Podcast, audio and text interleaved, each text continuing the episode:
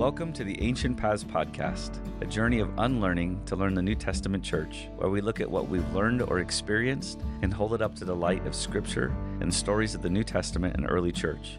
Then discover together how we can return to those ancient paths so the church would thrive and live again. I'm Daniel Sabo, and I'm honored to be your host. And with me today, I have Andrew McMahon. Excited to have you, Andrew. Happy to be doing another one of these with you. Glad to be here. Yeah, so today, uh, covering and kind of talking about another character from the early church.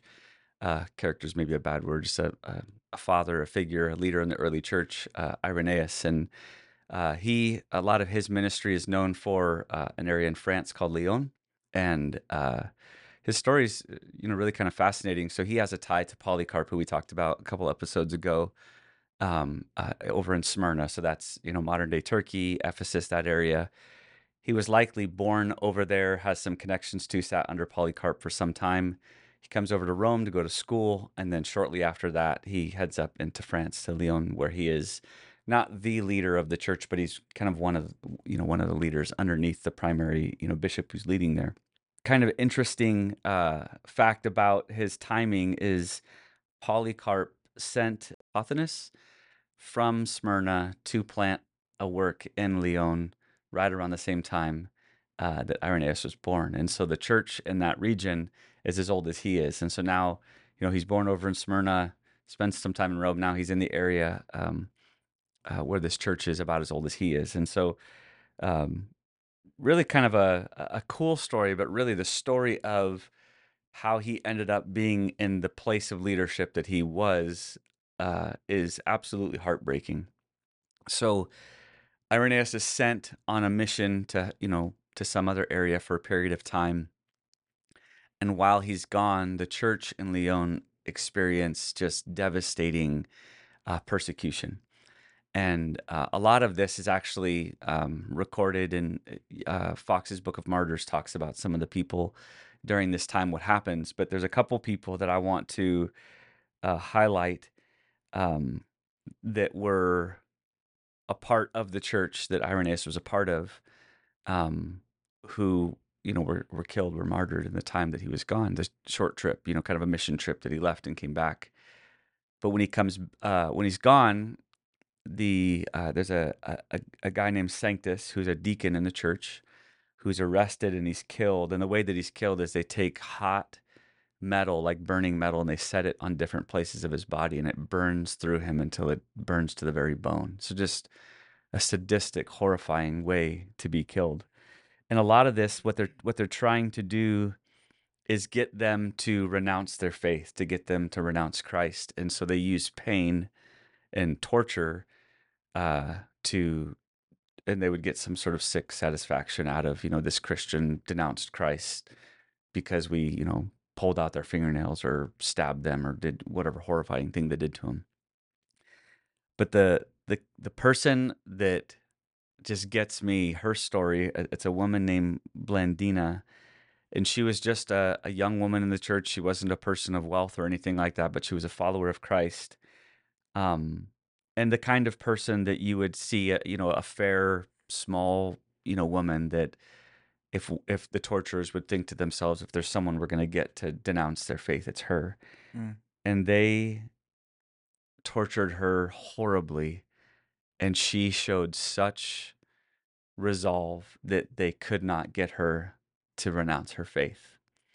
And so they finally get exhausted with the normal type of torture that they do and they take it up to you know uh, a level that they would you know do to a more extreme person and they tie her to a stake in the arena and then they release these lions to devour her body. And while she's while she's on the the stake you know for the lions to come she's both encouraging the christians like don't renounce your faith. Like he's worth it. Like this this is temporary and and like the pray for those who are doing this to me. Mm. And the lions wouldn't touch her. and so they take her off and and then they bring her back another day. Set out the lions to do it and she does the same thing. You know, and she's been so horrible. I mean, she they they're exposing them. They're doing horrible. She's already been tortured, and then they put her out on the stake. As and again, imagine an arena filled with people cheering the lions on to eat this woman in front of them as a form of entertainment. And the woman is saying, I'm here because of my faith in Christ. My faith in Christ is not shaken, it will not change. And if you're a Christian, whether in captivity or for some other reason you're here, um, don't renounce your faith. Like stand strong. And again, just like Daniel, you know, the the lions don't touch her. And so they take her out again and they bring her again. And this time they brought her out with a young man, uh, Ponticus, uh, an even younger kid than her. And they tie the both of them up. And, uh, you know, history says in the account of those who were there say that the young the young boy kept looking to her steadfastness, and they both endured into the end, where finally they killed them with a sword. And so this is the church, the 30 year old church mm. in Lyon, and what they're experiencing. And when Irenaeus is gone, this all takes place. And the bishop of the area is one of those that is also killed in this time. So he comes back. I think 50 or something like that of the Christians are killed to include the leader. And so now he's the leader. So if you can imagine coming to, you know, coming back home, you know, to this, mm-hmm. a, a fledgling, relatively new church, you know, that 30 years from zero Christianity to, you know, whatever happens in those 30 years, it's still, that's young, mm-hmm. you know, for a church in that region. And you're coming out of school to help serve some leader, and now you're the guy. I, can't even imagine, you know, what what he went through and what that must have been like uh, for him.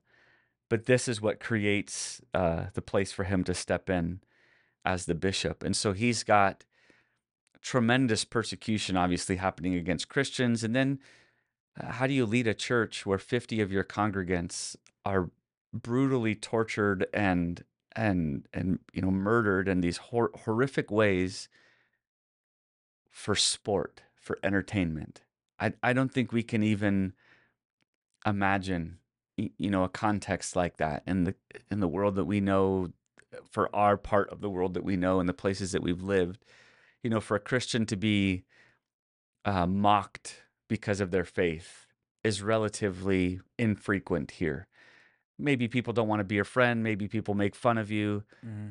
but even mocking is relatively infrequent here. The number of times that people in any given church in America that have been beaten for their faith is a very low number in our in our context. Mm-hmm. He's trying to lead a people where several of them have been killed, tortured, trying to refute their faith and and they won't anyhow, I, I I just can't imagine yeah. you know what he's going through. So you have that side of everything that's going on. Those that are coming against. You have your church community trying to somehow process, work through, deal with, and I'm sure there's aspects of fear, aspects of faith that these people endured such great hardship and they endured to the end and and then everything in be- between you know what's going to happen next and all of that. And then at the same time you have the emerging more and more of the gnostic uh, false religion in that area that is trying to pull people away and so if you're on the fence or if you're struggling um, you saw these people maybe someone you know someone you're related to certainly someone you love has just been killed now's a good time to try to recruit out of that church into a false you know you're looking for answers and so the Gnostics would, you know, come and say, "We have, we have your answer." And so uh, Irenaeus actually wrote um, against the Gnostic teaching, against the Gnostic belief. Um, the name of the book, if you search it today, and again, you can, I'm sure, download PDFs and stuff of it, but it's called Against Heresies, and it's you can buy it as a book, but it's really five different writings that he did, and they are powerful. They're amazing in the writing. The first one, he really just kind of calls out who Gnostics are and what they believe and what their teaching is. And then the second writing is he really just kind of begins to pick apart how it doesn't even logically make sense what they're saying and um and he's coming against these heresies that are coming against the church. And so I, I think we've talked a little bit about um uh the Gnostic beliefs and but I think it'd just be good to Yeah. kind of touch on it a little bit again.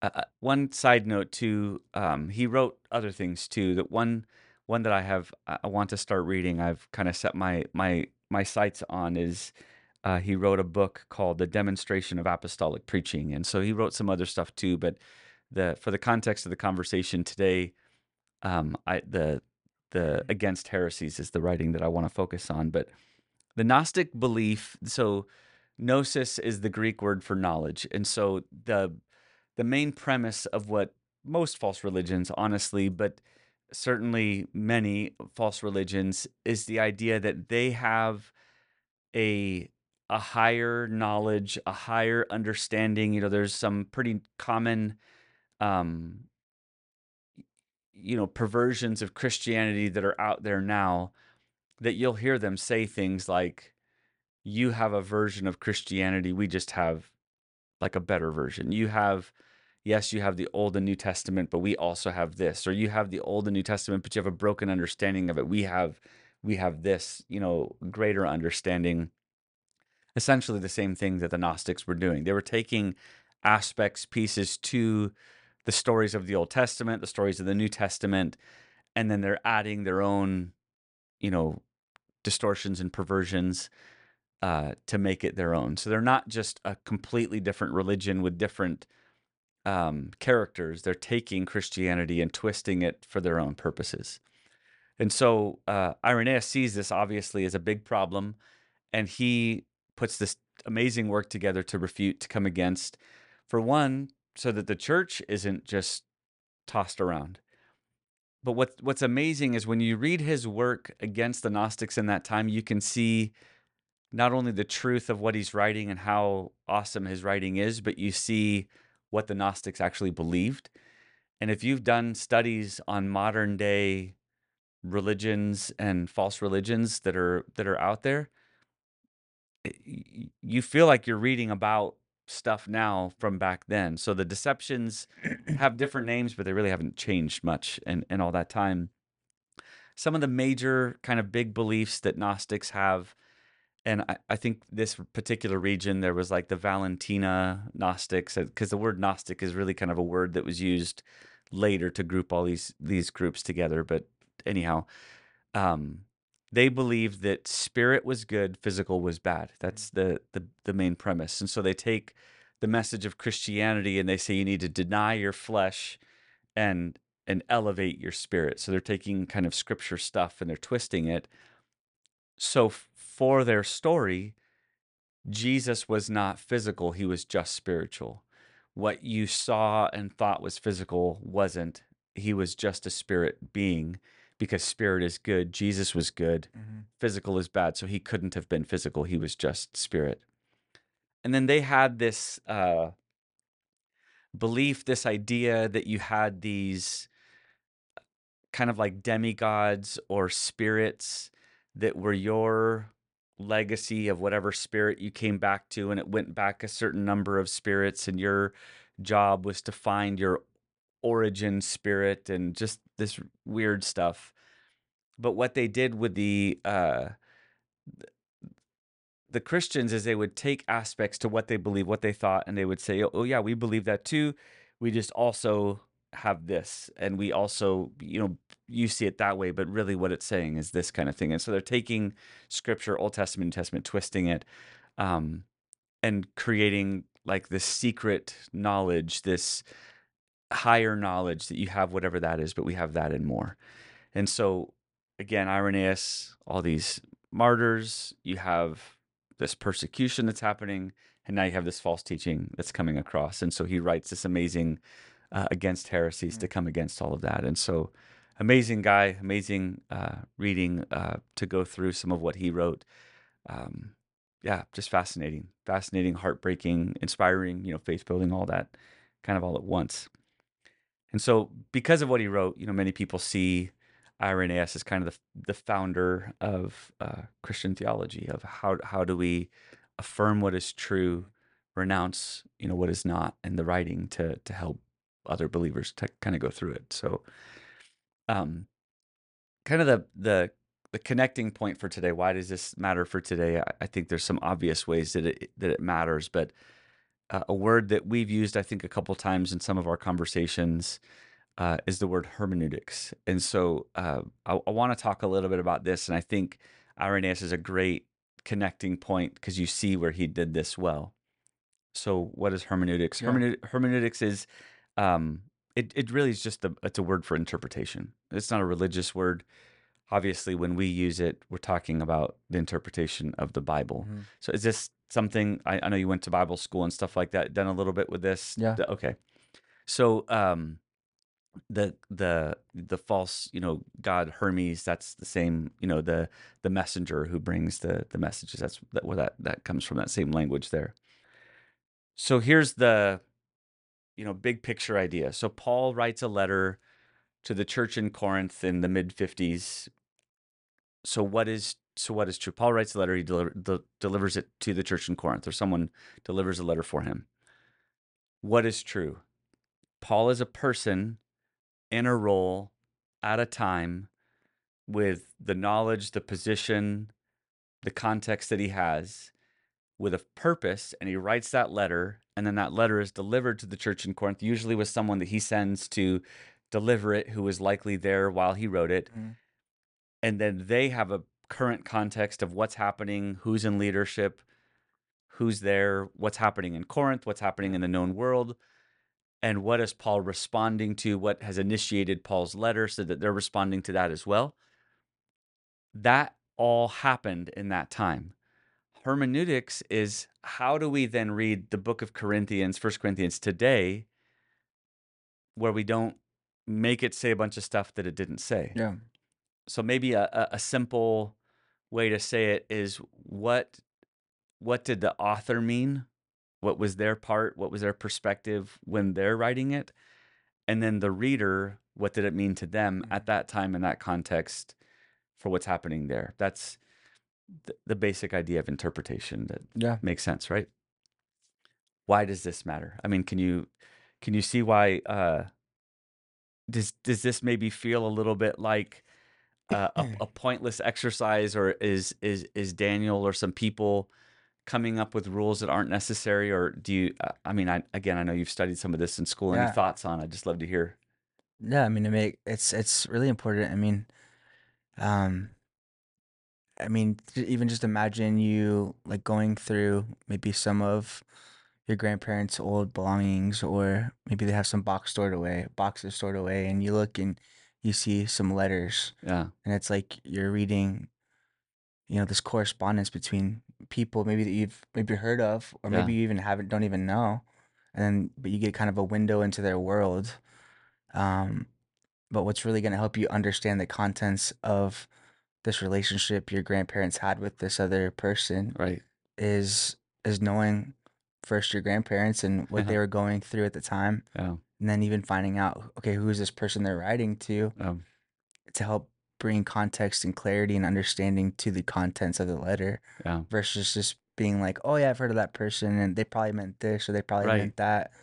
And so it's really important um and i think it's a great conversation and and one i'm excited to just hear more about because it's um we should have a you know a good understanding and feel comfortable as disciples right to get into this book not feeling overwhelmed not feeling confused or uncertain and feel like we have the tools to be able to just mine um what's in this i Yeah. mean because even even in that you know we- we're talking about letters like the epistles but there's other types of yeah of um literature in this book Yeah, you know wisdom books poetry, and poetry, yeah. wisdom like um apocalyptic Yeah. like and i think even how you approach those would be even would vary and yeah you know depending on what was happening at the time or how you know an ancient like eastern mindset would perceive some of these writings and um because ultimately like we want we want to know him we want to Um, and this is such a wonderful, beautiful gift we have. Yeah. And so hermeneutics is a is a, a tool to help us in that journey. So Yeah. No, that's so good. And it's true. The I think some of the things that we have to be honest about is that we have a context where we live, we have a culture that we've grown up in, we have likes and dislikes, experiences. And if we just read the Bible not considering any of what was happening, what was what's the bigger picture, and we exclusively read it through whatever it means to me, we can make the Bible say things that it does not say, and we can affirm things in our life that the Bible doesn't affirm, or create guilt and shame in areas where the Bible doesn't create guilt hmm and shame. And so, uh, you were sharing about like your grandparents. I, I was, I was, uh, my, I think it was my mom's yearbook I found when I was in high school. I think maybe, maybe earlier or later, but around that, that time and I was going through and looking at pictures and stuff, and you know, obviously style was very different. You know, when my parents grew up, but you know how students, your friends would write things in there. One of the really common things that was said was, you know, I hope you have a gay summer, or I hope you have a. hmm And when I was reading it, I was like, Mom, what is that? She's like, No, it just means like happy. It, Yeah. you know, it didn't mean it. And so language changes in your Right. context. And so when I was reading as a kid, I was, you know, that meant something very different. Right. I was in that time was used really mostly as an insult, kind of a, a jab against somebody. And so why are all your friends being so mean to you? You know, Mm. why, you know, what what what's the purpose behind that? And so language and its meaning and its Yeah. context is different in you know whatever it means to you in your cultural context you can't impart that in her friends weren't being mean to her her friends were wishing her a good summer so if i take my context my time in history you know the the place that i live and then i impart that into it i've changed the meaning Right. kindness now has been meanness you know Right. uh, a, a friend wishing you well over the summer has become you know an insult Right. and so understanding you know some of those pieces uh like you said different types of writing the book of proverbs i think is a great example it's it's wisdom right it's not necessarily or it's really it's not a book of promises so if say just from a very practical perspective say you're starting a business and I'm trying to encourage you in starting your business. And I say, look, if you treat your customers right, your business is going to grow. If you treat your customers right, they're going to treat you right. Is that true? Of course, that's true. Mhm. Uh, Businesses that treat their customers right, their customers are going to treat them right. Is it possible that you treat your customer perfectly and they're a monster to you? hmm Of course, that's possible. It's a proverb. It's saying, if you do things this way, you will experience this.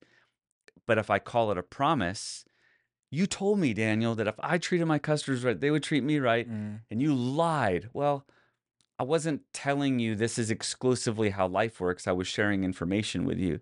So there's lots of ways that things can get twisted, ways that, and then, like you said, that once you're talking about apocalyptic stuff, if you're talking about prophetic stuff, um, poetry, hmm that you start taking everything literal, you start imparting your own ideas into it, you can start making the Bible say a bunch of stuff that it doesn't say. You Right. know, passages where it talks about, um, you know, wiping out whole people groups or, you know, taking your aggression out on someone's kids and these things. The Bible is not saying do this. You know, there's there's aspects to with the context with you know what's going on, what it means is very different. And so, uh, our our our bias, our culture, our language.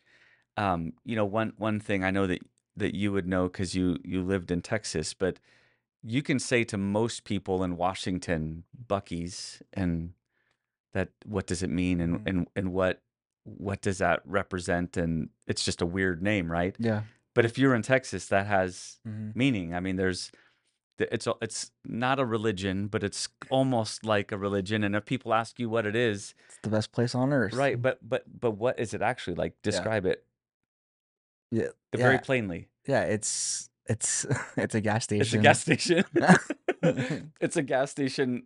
It's a big gas station. And so if someone's listening, they're like, "You guys are excited about a big gas station." Right. So our context from outside, I need more information. hmm And so sometimes when we're reading scripture, the the background, the context for why is this being written, what's happening, it's pretty formative. Uh, that information is very, very helpful to know because if all I have is there's this place Buc-ee's that that everybody you know loves, and they're wearing their hats and shirts, and they're missing food from there, and they haven't been in forever. And first, as soon as I get there, I'm gonna go straight to Buc-ee's. And what's Buc-ee's? It's a gas station.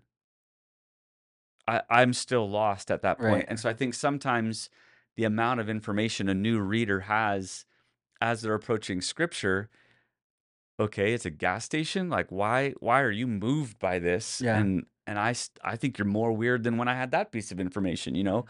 And so I think uh, hermeneutics is not just about getting it right and not screwing it up. It's not just about oh, you use that verse out of context. It's what's going on, Yeah. what's happening. And I think sometimes hermeneutics is employed by Christians when when there's maybe a complicated topic or when it's a highly argued or contested topic when uh hermeneutics is something we should always do. You know something I, I I would like to do better at it but something i try to do when we're going through the church you know going with the church through a book the first sunday i try to take time just to say here's what's happening. You know, Yeah. here's what's happening. This is the culture. Here's some of the challenges that they're facing.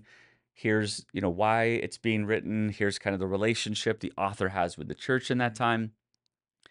I feel like when we have the background the context then when you start reading when you start going through the information you're you're positioning yourself to really understand what was being said how it was being said um anyhow i, I Oh, it's so good. it's helpful Yeah, I mean it's important and, like you said, we're not we're not just, you know, through our lens or experience or understanding of our own culture, putting that on a whole nother culture with a wh- a whole other things happening in in their world and um and like you, you even were talking about not even just understanding what's happening but also like why is this important to the writer or the one receiving it? Why is it moving them? What what is it doing to their heart? And and of course from that place we can receive and apply to our lives but rightly not right. not like a weird twisted form of it. And we'll, we'll get we'll get a whole picture and a whole um yeah it'll just it'll be right. Yeah. and uh, when you apply his truth and and what was being because a lot of times i think we get stuck uh, you know because it's not working or or like why because a lot of times maybe we were receiving or projecting something that wasn't even being meant right. in the scriptures anyway so No, I, I think a great example of that. Now, I, I love America. I love this country. I, I- I served this country in, in the military. I, I love America. right But the number of times that I hear people use the eagle when it's referenced in scripture that it's talking about America there, it's like you're taking something mm, way later in, in history and you're imparting it into right. that time because when you think of a bald eagle, you think of America. right. Th- th- there im- it implies something different at that time and so you're taking your context where your mind goes what you think and you're saying it's talking about yeah this this particular country and so i, think kind of the the nuance the challenge is sometimes I, I feel like when i've talked to people you start giving background you start giving history it's almost overwhelming well, man i can't read any of the bible then because Right. Uh unless i'm a historian i can't i can't know any of what it says. Right. That's not at all what i'm advocating for. I, I don't i don't want to create a, a- fear or a sense of overwhelming. You know Right. you can read the bible. But i think the other side too the other ditch maybe of you know where you can you can get so buried in it to where you just don't know where to go and you feel like you have to be a historian before you can read the bible. I'm not saying go there. But the other side the number of times that i have heard people say you know when i read that verse this is this is kind of what i do with it for me and it's almost as though any verse any statement any paragraph just take it and just do some things with it and god loves that just as long as it helps you it's good and as long as you Yeah. that's that's pretty dangerous too. Right. Where where it's the other side where we have no you know, no starting place, no foundation piece because understanding the context again, a, a church like Corinth there's things happening. Paul has a relationship with them. He's been with them. He's writing to follow up some things that he's hearing. Um, that is extremely helpful to understand. This is what was happening. hmm But I, I'm not then bound in that. Okay, it only meant that, and anything else I do with it to try to apply to my life because I don't live in Corinth and I didn't know Paul and I, I wasn't in that exact same mm-hmm. situation. I can't apply it to my life. It's not a history book where it's history for the sake of history. There are principles Right.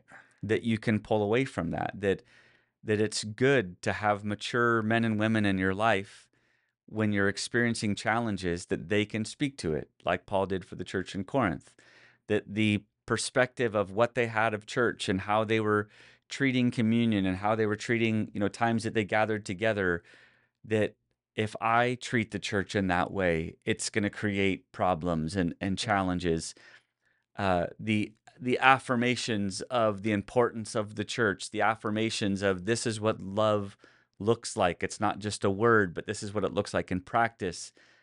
I can apply that. And so the purpose of hermeneutics is not to turn it into history, not to turn it into a textbook where you learn something about something about it. It's so that you can actually understand the beginning place. This is what the author meant. This is what the audience meant. This is what the author was doing. This is what the audience was receiving. Let's understand that plainly Right. and then begin to ask, okay, Lord, how how in my life in my context, wow, I feel like my love has been very transactional. You know, the the way that I've loved people has been if you're not proving to me with your actions that you love me, then I'm not going to love you back. hmm Then when I read love is patient, it's kind, it doesn't envy, it doesn't boast, you know, keeps no record of wrong. Okay, whatever I have, it's not that love. And so Lord, help teach me of that love so I could have that and how I can uh, you know, share that love with others. And so it's not to turn the Bible into something else, but if we just kind of extrapolate whatever we feel like based on whatever our context is, we will make it say things that it does not say. hmm But if we start with, you know, this was the original meaning, this is the original audience, this was what was being accomplished. Now I can begin to to eat from that, Right. you know. Then what I'm what I'm actually learning and helping, yeah. being helped with is is what it said, Yeah. what it's saying. So That's if, good, if man. that makes sense, yeah, Yeah, and I I was thinking about like you know, even just relating it to something as simple as like like math or like someone going to school to be a doctor or a surgeon. It's like it's not unreasonable to approach that subject or that field with a sense of like, man, I really I really want to like handle this in the right way. I want to learn so that I don't um you know, teach people a wrong way of approaching how to solve this equation, or I don't want to literally hurt somebody. right, And so it's like, I think some of it, if I'm honest, for me at least, even that, like, part of being a disciple is being disciplined, is is yeah, is like not being lazy. It's not just wanting the one one day a week, like someone just feed me something and I'm good. But it's like part of being a disciple is maturing and growing yeah, and taking some responsibility and and searching things out and um and that takes time. That takes effort. That's gonna cost you um something. And and I think we can't be afraid of that and we can't like make excuses to not put that time or intentionality or focus because this is the word of God. If we really believe this is inspired and um, God breathed, and then like in the same way, like and not even in the same way, even more so, how much more weight should we put on the word and just even our approach to it or our willingness to to get time and understanding how to how to mine it and how to understand like what's taking place yeah, you know and so um i know that's true for me even because i think sometimes oh it's just too much or it's too overwhelming I think maybe that can be because there's just a lot of things. Like we literally drive like th- however heavy a car is every day. You know, it's like we took time to learn how to operate that. We took Yeah, time, you know, when it's break when that's it's really good. broken down, like there's a way to, you know, do the oil right. There's a way to take care of an engine. Like it's like no, we, we're we're actually very committed to learning things that are weighty and have significant impact in our life. And so I think sometimes I'll speak for myself. The feeling of being overwhelmed, although that might be true, like it can't be an excuse to hide behind, to Right. disengage, or to just pass it off. Like there's actually a, an amazing invitation to lean in and to search this out and to and of course in the context of community where there's those who are more mature or, or ha- know more and Yeah. are able to impart and so anyway i was just thinking of some of that it's No, like it's it, and I think that's that's really where mine was my mind was going to was that's that's why the church is so important, having the mature help, you know, those who are growing in maturity, the the different gifts, the teaching gifts to hey, what's what was going on with yeah Hebrews or what's the background to Romans? What's the what's the history there? And I know Paul did some different trips. Was this one of the places that he went? And asking those questions is great. And in a church community, there should be people helping hmm others to learn those things and to see those things. And so I, I think that's uh, the perfect context for it. Because again, if I have a relationship with you yeah and you know we're in this together, my approaching you and asking you a question is exciting. It's not scary. And yeah so I think the the healthy church community really is a big part of the answer to this because I think one of the you know as I was preparing and thinking about this conversation, I've I've heard a lot of people kind of throw their hands up in the air. Um, there's so many people with so many different perspectives.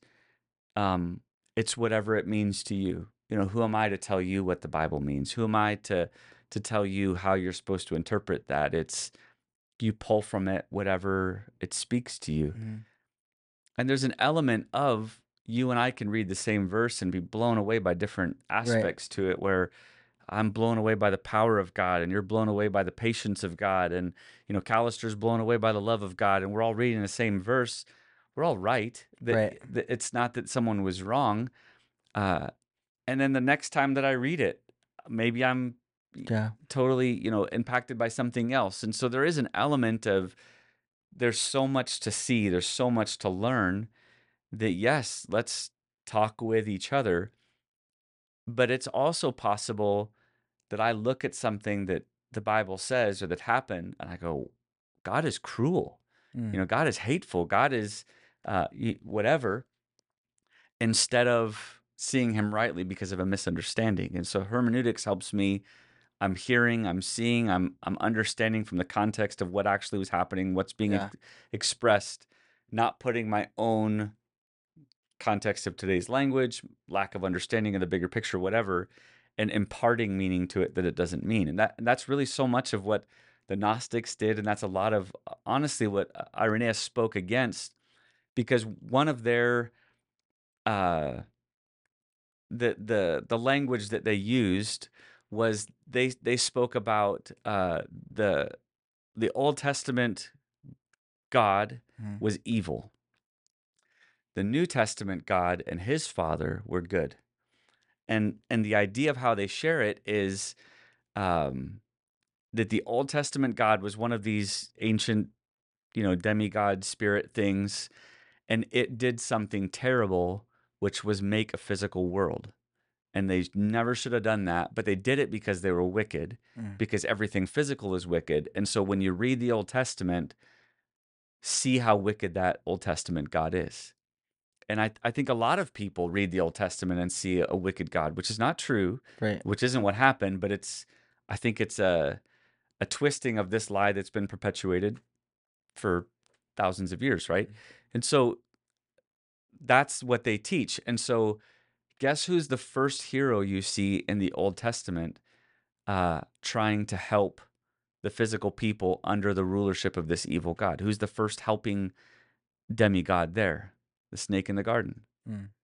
there's a snake in the garden trying to help them see what's good and give them knowledge and give them you know so that they can know what's right and wrong to pursue this spirit only rejection of physical and so the very deceiver is portrayed as a hero in the story. hmm And then when Jesus steps on the scene, that's when things change. And he came as spirit, and his father was spirit. And so when he's talking about his father, it's not the Old Testament evil demigod. It's so all of this twisting Right. of scripture is taking place while using the Bible. Right. There, there's this belief that they have, there's this teaching that they have, and then they impose it on scripture. And then people are reading and they're saying, okay, well, yeah, the Bible does say that. Wow, that's oh wow, good and evil.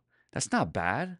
The snake was good. That wasn't deceiving. And when they did eat the fruit and they did have good and evil, the evil demigod got mad at them and kicked him out. Oh, you're right, he is evil. And so they're twisting what's going on. And so that's obviously kind of an extreme hmm version of what can take place. But this is why it's so important that we understand the difference between go to the Bible and it just means whatever it seems like it means to you versus what's what's the original intent? What's Mhm. happening? What why uh I think you know the the the story that comes to mind there's an edict put into place where you can't pray.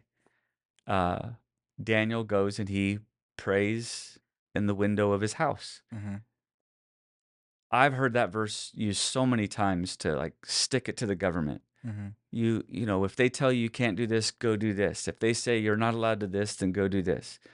Now, did did Daniel disobey a government edict? Absolutely. Yeah. But what was he doing the day before at that time? The same thing. Same thing. What was he doing the day before that at the same time? Same thing. Mhm.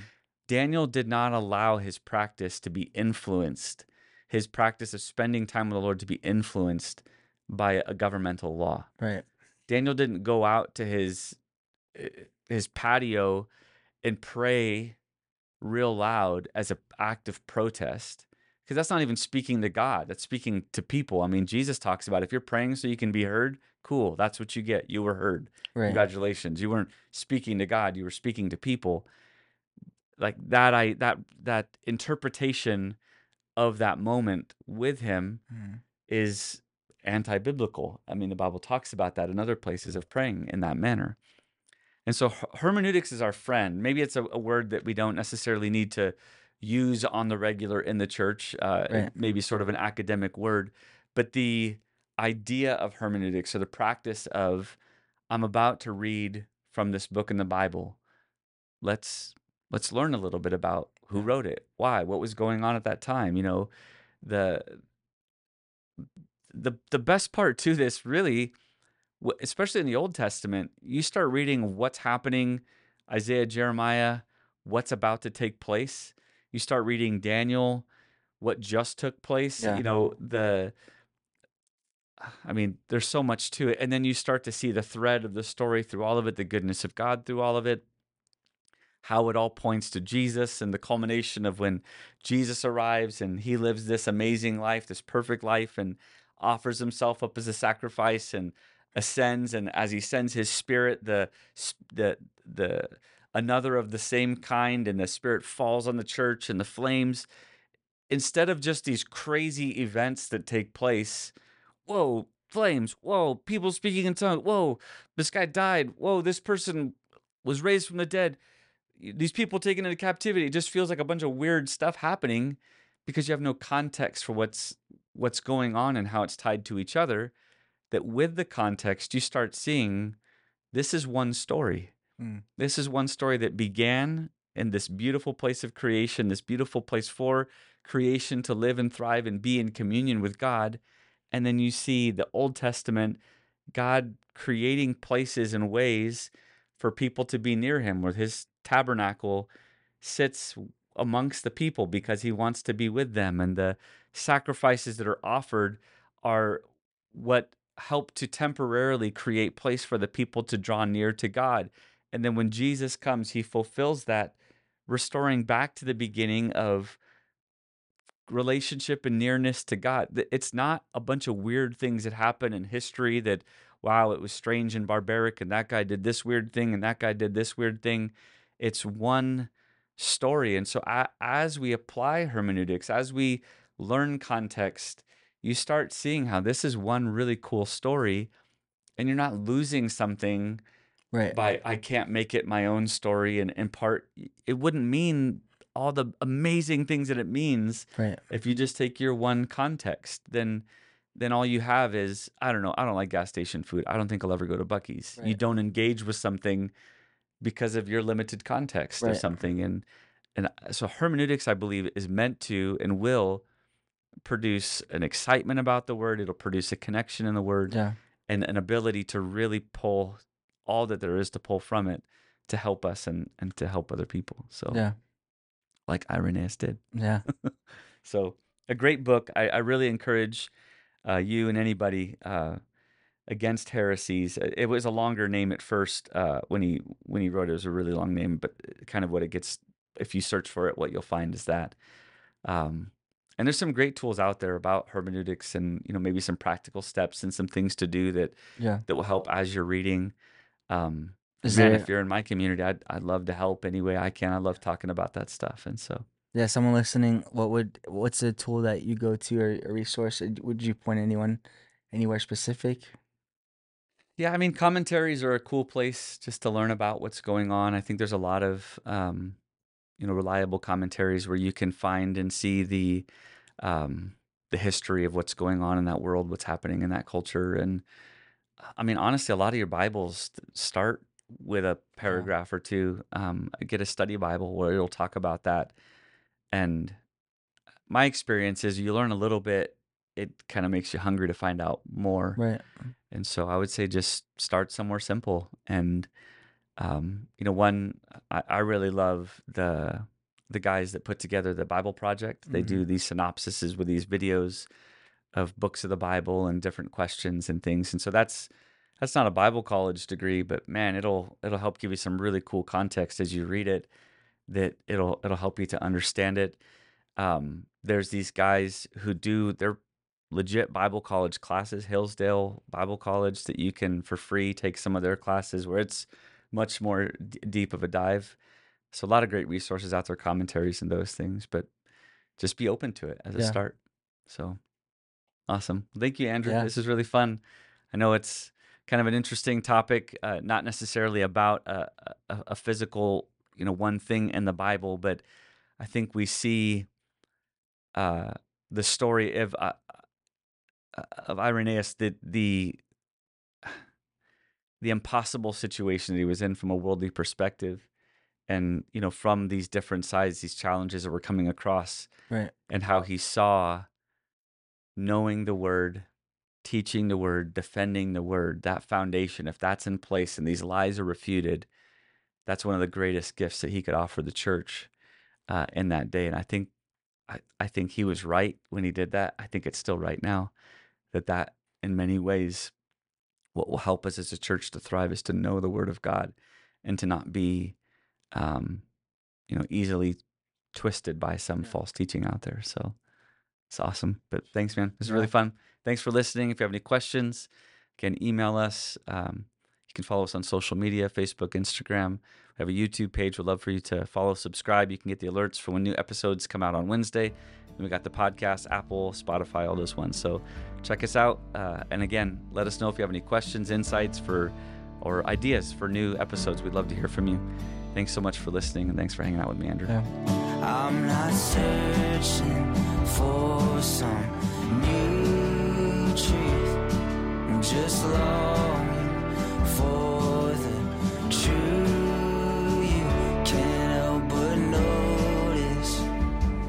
Something missing. Would you help us get honest? Would you help us get on?